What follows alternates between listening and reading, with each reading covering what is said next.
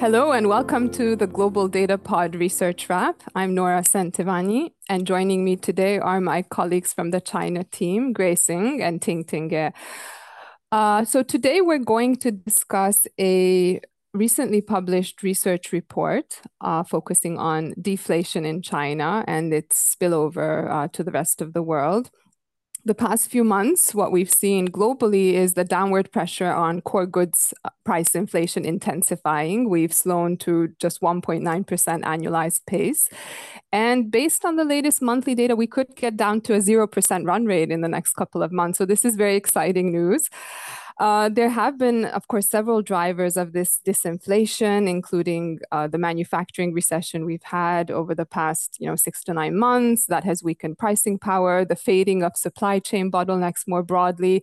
So these are generally well understood. But I think perhaps what's underappreciated is the significant role that uh, China has played, uh, both in the surge in goods price inflation last year and then the more recent decline. In the last two months, what we've seen is China's export prices uh, have turned negative. They're actually falling at a roughly 20% annualized pace on a three month basis through June. And in dollar terms, we're down something like 11% year on year. And these declines seem to be broadening across the export basket they're also clearly being mirrored in material declines in the rest of the world import prices from China. Now, before we go any further, I think it's good to take a step back here and maybe start with um, why is China in deflation? We started the year expecting China's reopening bounds to result in a small but positive inflation impulse. Instead, we're in a situation of deflation. So, uh, Ting Ting, maybe you could uh, help help explain how China ended up in deflation. Yeah, sure. Thanks, Nora, for the question. Yeah, you know that uh, as you mentioned, uh, in the global context, we have the global supply chain normalization, and uh, earlier this year, when China reopened, actually the rest of the world was slowing down, and uh, the boost to the global demand from China's reopening bounce was kind of outweighed by the boost to the uh, global supply. And but more specifically for China's case, I think um, the deflationary pressure we're now seeing in China is more a consequence of the policy bias, which has been in place for quite a while, and uh, it is also quite evident um, in the past few years during the pandemic. That is, it has focused mainly on boosting the supply rather than supporting the demand. That is, the policy support has been mainly on supporting corporates, supporting investment, instead of direct transfer to the households, which happened elsewhere in a lot of other economies, for example, US, um, Hong Kong. So the result we have seen now is that we are now having the recovery running ahead of um, the and the demand, that is the recovery in production, uh, significantly better than the recovery uh, in consumer demand. Um, so in that sense, we are now seeing consistently uh, a, gap between the uh, supply and demand, which have unsecured the uh, deflationary pressure we're now seeing, not only in the PPI, but also um, quite lately um, in the second quarter GDP deflator and also the CPI in July.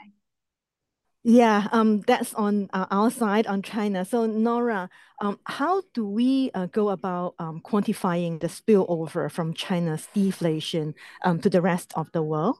Um, and more specifically, uh, what would be the uh, estimated global spillover from um, the roughly 10% um, uh, price uh, export price deflation from China to the rest of the world? And would that impact be different across regions? Yeah, thanks, Grace. So we tried to tackle this question uh, from various different directions, and uh, you know, one complicating factor to begin with was that um, you know many of China's inflation indicators, including its PPI export prices, they very strongly co-vary with global variables, including global commodity prices. And you know, this strong correlation reflects uh, China's significance as a globally large importer, as well as the large share of processed uh, raw materials in its exports. So that made it a little bit difficult to disentangle China's disinflationary impact from these other global forces currently weighing on inflation. Now, to get a sense of whether China's export price shock has spillovers that are independent of these common global drivers, uh, what we did is we regressed China's export prices on these various global factors, we found that the residuals or the changes that were unexplained by global factors were actually quite large. And they were negative. So that was telling us that there is this deflationary China export price shock. We then looked at the spillovers more formally through a set of uh, well specified regressions, VAR models. And we put in a range of global and domestic factors, again, allowing them to influence each other through various channels. Now, what we found here is that the sample that we took mattered quite a lot. If we looked at just the pre COVID sample, then China's export price spillover was statistically significant only in EM Asia, ex China, and the euro area. But if we looked at the entire sample spanning the, span, um, spanning the pandemic, the response is actually quite significant across all regions. And I think this kind of goes to the earlier point that Ting Ting made uh, the significance of China's role in the pandemic supply chain disruptions and the subsequent normalization. So I, I, think because both the normalization in supply chain pressures and China's export price def deflation are fairly recent, the, the, the, way they impact core inflation happens with a lag. So I think in the coming quarters, the impact from China deflation uh, will be still quite significant. This is what the, the regression models are also telling us. Once the current supply normalization has run its course, then I think China's impulse to the rest of the world would probably return to this kind of pre COVID relationship again, which is a little bit more uh, insignificant across the sample. You would still see a significant impact in the euro area and EMAX. Now, looking at the, the latest China export price uh, moves, which is roughly 10% uh, deflation, what the model is telling us that the spillover to the rest of the world, ex China, core goods inflation would be around 70 basis point, roughly speaking, over the second half of the year. Now, in reality, it's not clear whether all of this can be classed as a shock. So I would say confidence in this point estimate is fairly low. But what we can definitely see is direct data on trading partner import prices from China are showing material decline. So that is giving us further evidence and confirmation that there is, in fact, a spillover that is quite significant uh, in the near term. If you look, for example, US import prices uh, from China are falling at a 4% annualized pace. Uh, this is the steepest decline we've seen in at least a decade. If you look at euro area import prices from China, they're falling at a 15% annualized pace on a three month, three month basis. So again, these are very significant declines and they are suggestive of um, you know, a fairly large um, spillover, at least in the near term. Okay, so I think an, another question I think when thinking about the spillover is how broad is this spillover across across products? You know, what does what, is the composition of China's export basket? I mean, what are these products that are being exported, and you know, how acute is the deflation pressure across products? Is this quite narrow, is it, or is it increasingly broad based? Yeah, uh, thanks, Nora. Uh, I think um, the short answer to your question is that it is quite broad-based. It's at least more broad-based than um, before. So as for China's uh, export uh, basket, we know that for China's case, uh, much of the uh, China's exports uh, comprises of uh, processed trade. It's either for assembling or imported materials. So uh, specifically, um, machinery and transportation products are account for around 50% of the total, uh, which fits into the global or the regional supply chains, either in high-end um, technology, um, manufacturing, or autos. And the rest of the world also uh, purchase quite large amount of the low-end uh, consumer goods, around 20% from China, as well as some um, chemicals and fabricated metal products. So as for the latest development around the export price, um, so it has now becoming more substantially uh, and also uh, more broad-based. Uh, initially, it uh, started from the upstream uh, sectors because uh, China's upstream um, sector prices are more closely linked to the global commodity prices. Um, but now we are now seeing it has translated into further de- um, continuous decline in the middle and downstream processed materials and also low-end consumer goods as well. Um, lately, um, the latest data we have for China's export price by product breakdown uh, is still June. Now, now we have export price of uh, machinery and transportation have uh, reduced significantly from the peak last uh, October, uh, which was uh, around 3% in OI basis. Um, so in that sense, we think um, now we are having more broad-based uh, decline in China's exports, which may transfer and uh, translate into kind of more broad broad-based spillover to the rest of the world.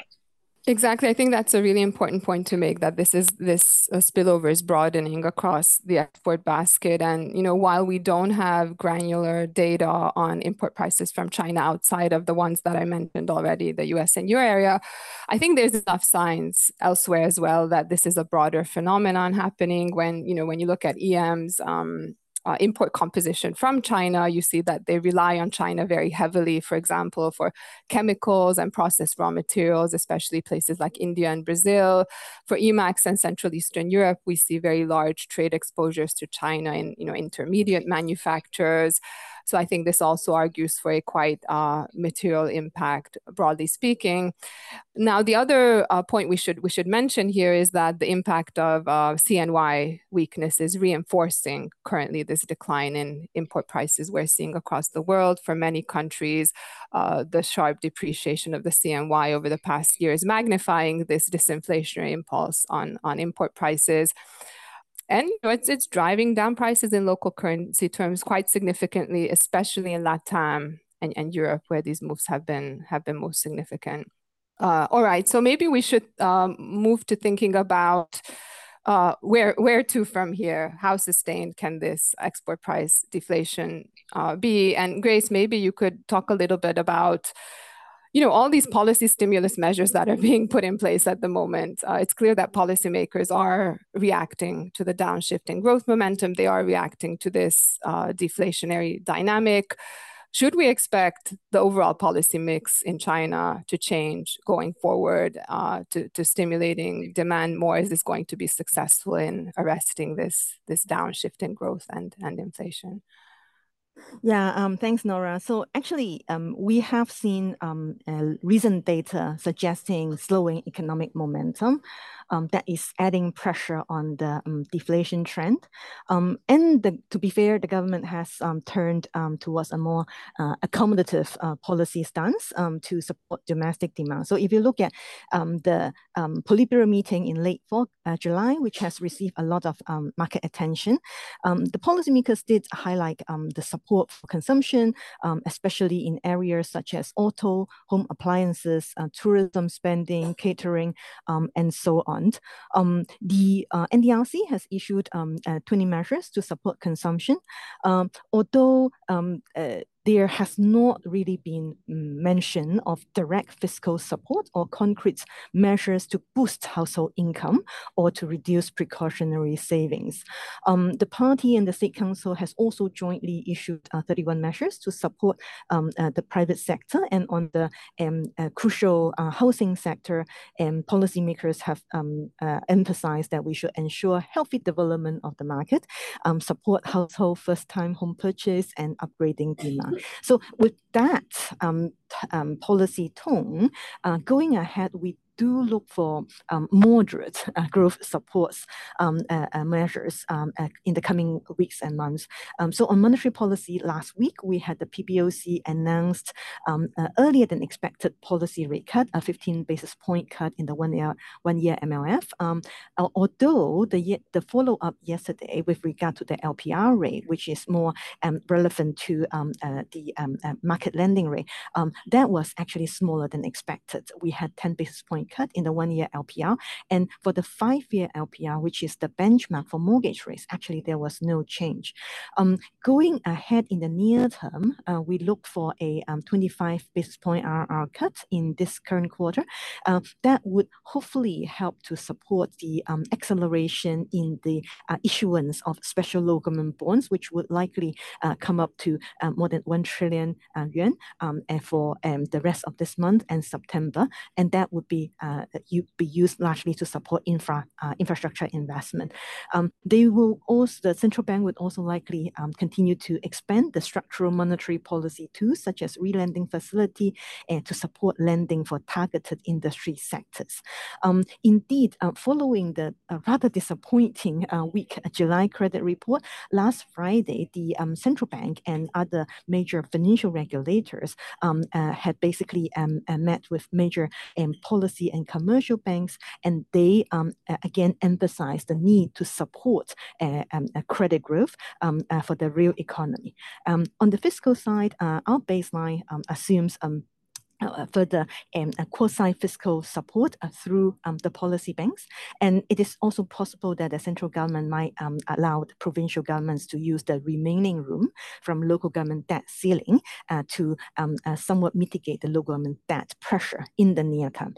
For the housing market, we expect housing policy easing measures to be um, uh, further, uh, further measures to be announced in the coming weeks, uh, such as uh, the lowering of down payment requirement, uh, the relaxation in the definition of first-time home um, mortgage, which basically would enjoy a more preferential uh, mortgage treatment, um, also potentially some further broader-based relaxation in home purchase restrictions. Um, having said that, putting everything together, um, the risk risk at this point uh, remains that the policy support measures may uh, come in somewhat too little and too modest, um, especially given um, the ongoing headwinds from different mm. parts um, of the real economy.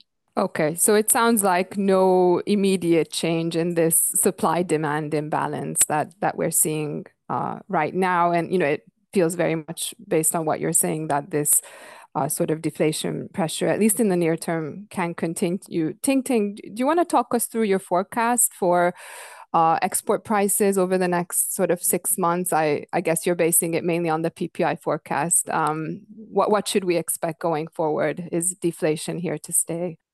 Yeah, sure. So as uh, Grace mentioned, so far after the Politburo meeting and also some follow-up uh, measures or policy which has been announced, uh, we do not really see the policy shift um, from uh, supply to uh, demand to uh, to happen yet, and we do not really forecast them to happen anytime soon. So in that sense, we think the gap between the domestic demand and supply will take time to narrow. So in that sense, we think we're gonna to have a prolonged um, PPI and export price uh, deflation through mid of 2024. And recently, we know that the slide in the export price has been more significant than that implied by the historical relationship between PPI and mm -hmm. export price. So we think that might be related to um, the um, exporters' uh, kind of kind of relatively more aggressive uh, efforts in lowering the export price given the slowing external demand.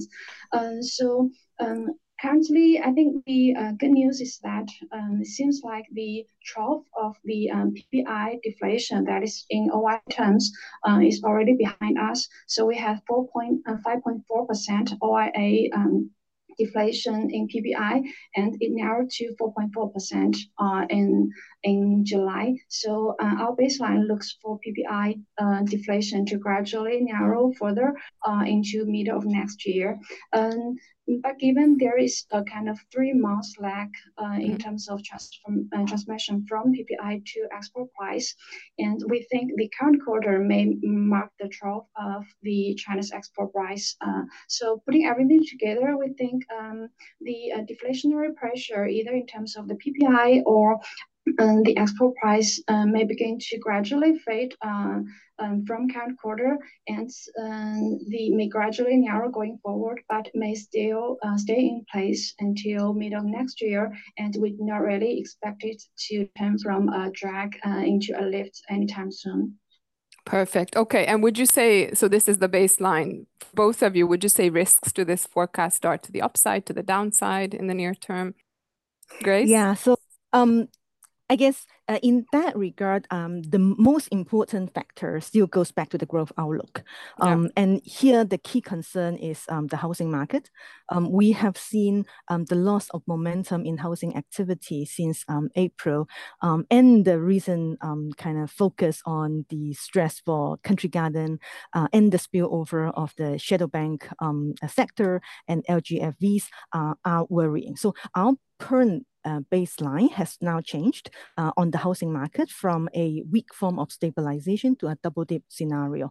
Um, so we are looking for, for instance, real estate investment to decline more than 8% this year. New home sales will fall 10%, new home starts will fall 25%, and uh, land sales will be down 20%.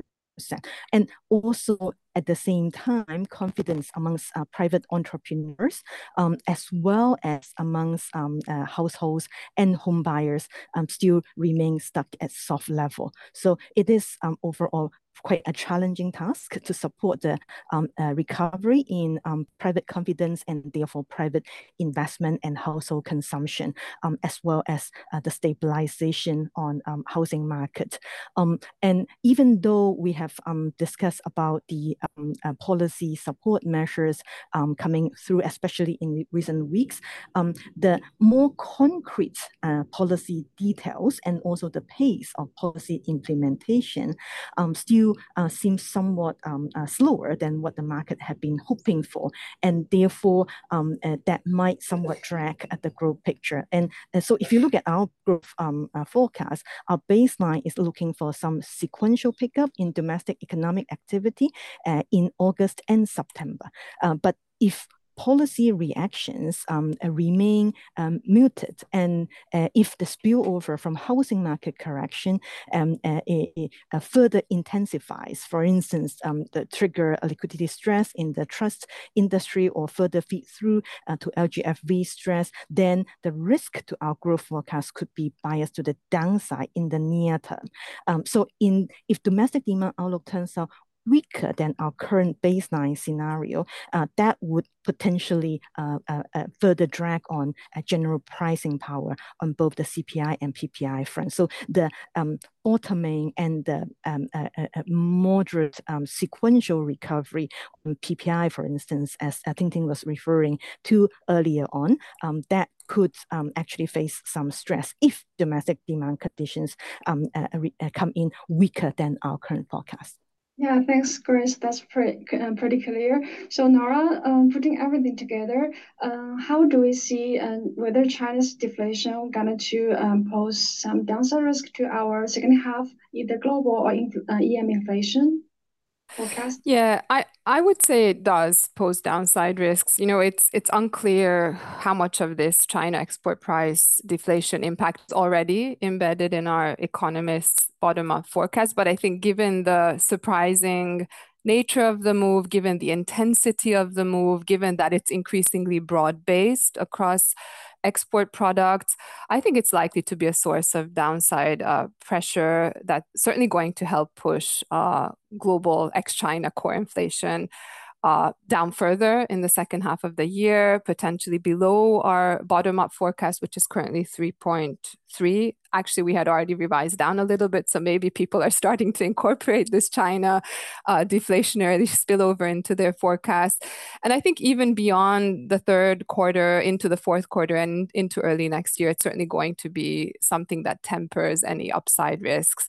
Uh, in terms of the, the pass through and the timing of it, you mentioned that PPI deflation might be nearing its trough, but let's think about lags, right? There's a three month lag from PPI to export prices. There's another three to six month lag between China export prices to global core goods inflation.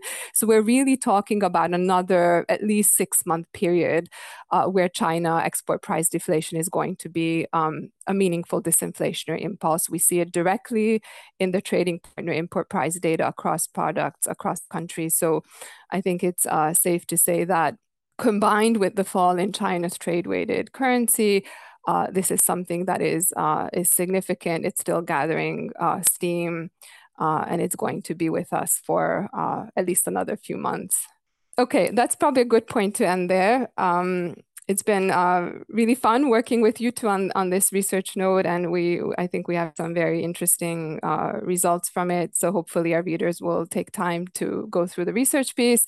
Uh, thank you to both of you for joining me, and thank you to our listeners for tuning in to the Global Data Pod Research Wrap. Uh, we look forward to continuing the conversation on the next episode. This communication is provided for information purposes only. Please refer to JP Morgan research reports related to its content for more information, including important disclosures. 2023 JP Morgan Chase and Company, all rights reserved. This episode was recorded on August 22, 2023.